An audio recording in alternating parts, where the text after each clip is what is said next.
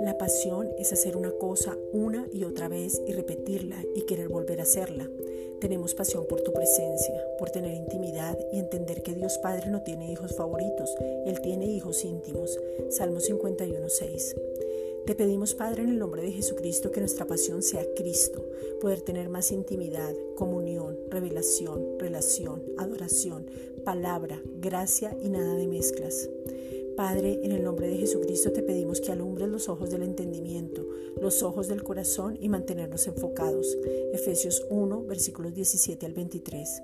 Que tengamos la eficacia de la gracia, la abundancia de la gracia, Romanos 5, 17. La revelación de tu poder para poder reinar en vida, Romanos 5, 17 Padre, en el nombre de Jesucristo te pedimos que no perdamos el rumbo, que nuestra mirada esté centrada en Cristo, Hebreos 12.2, que veamos lo eterno y no lo temporal, que veamos la realidad pero que hablemos la verdad, 2 Corintios 4.13, que seamos libres de todo peso que nos asedia y podamos extendernos hacia adelante, Hebreos 12.1, que toda opresión se vaya de nuestras vidas porque somos verdaderamente libres en Cristo Jesús, Juan 8.36.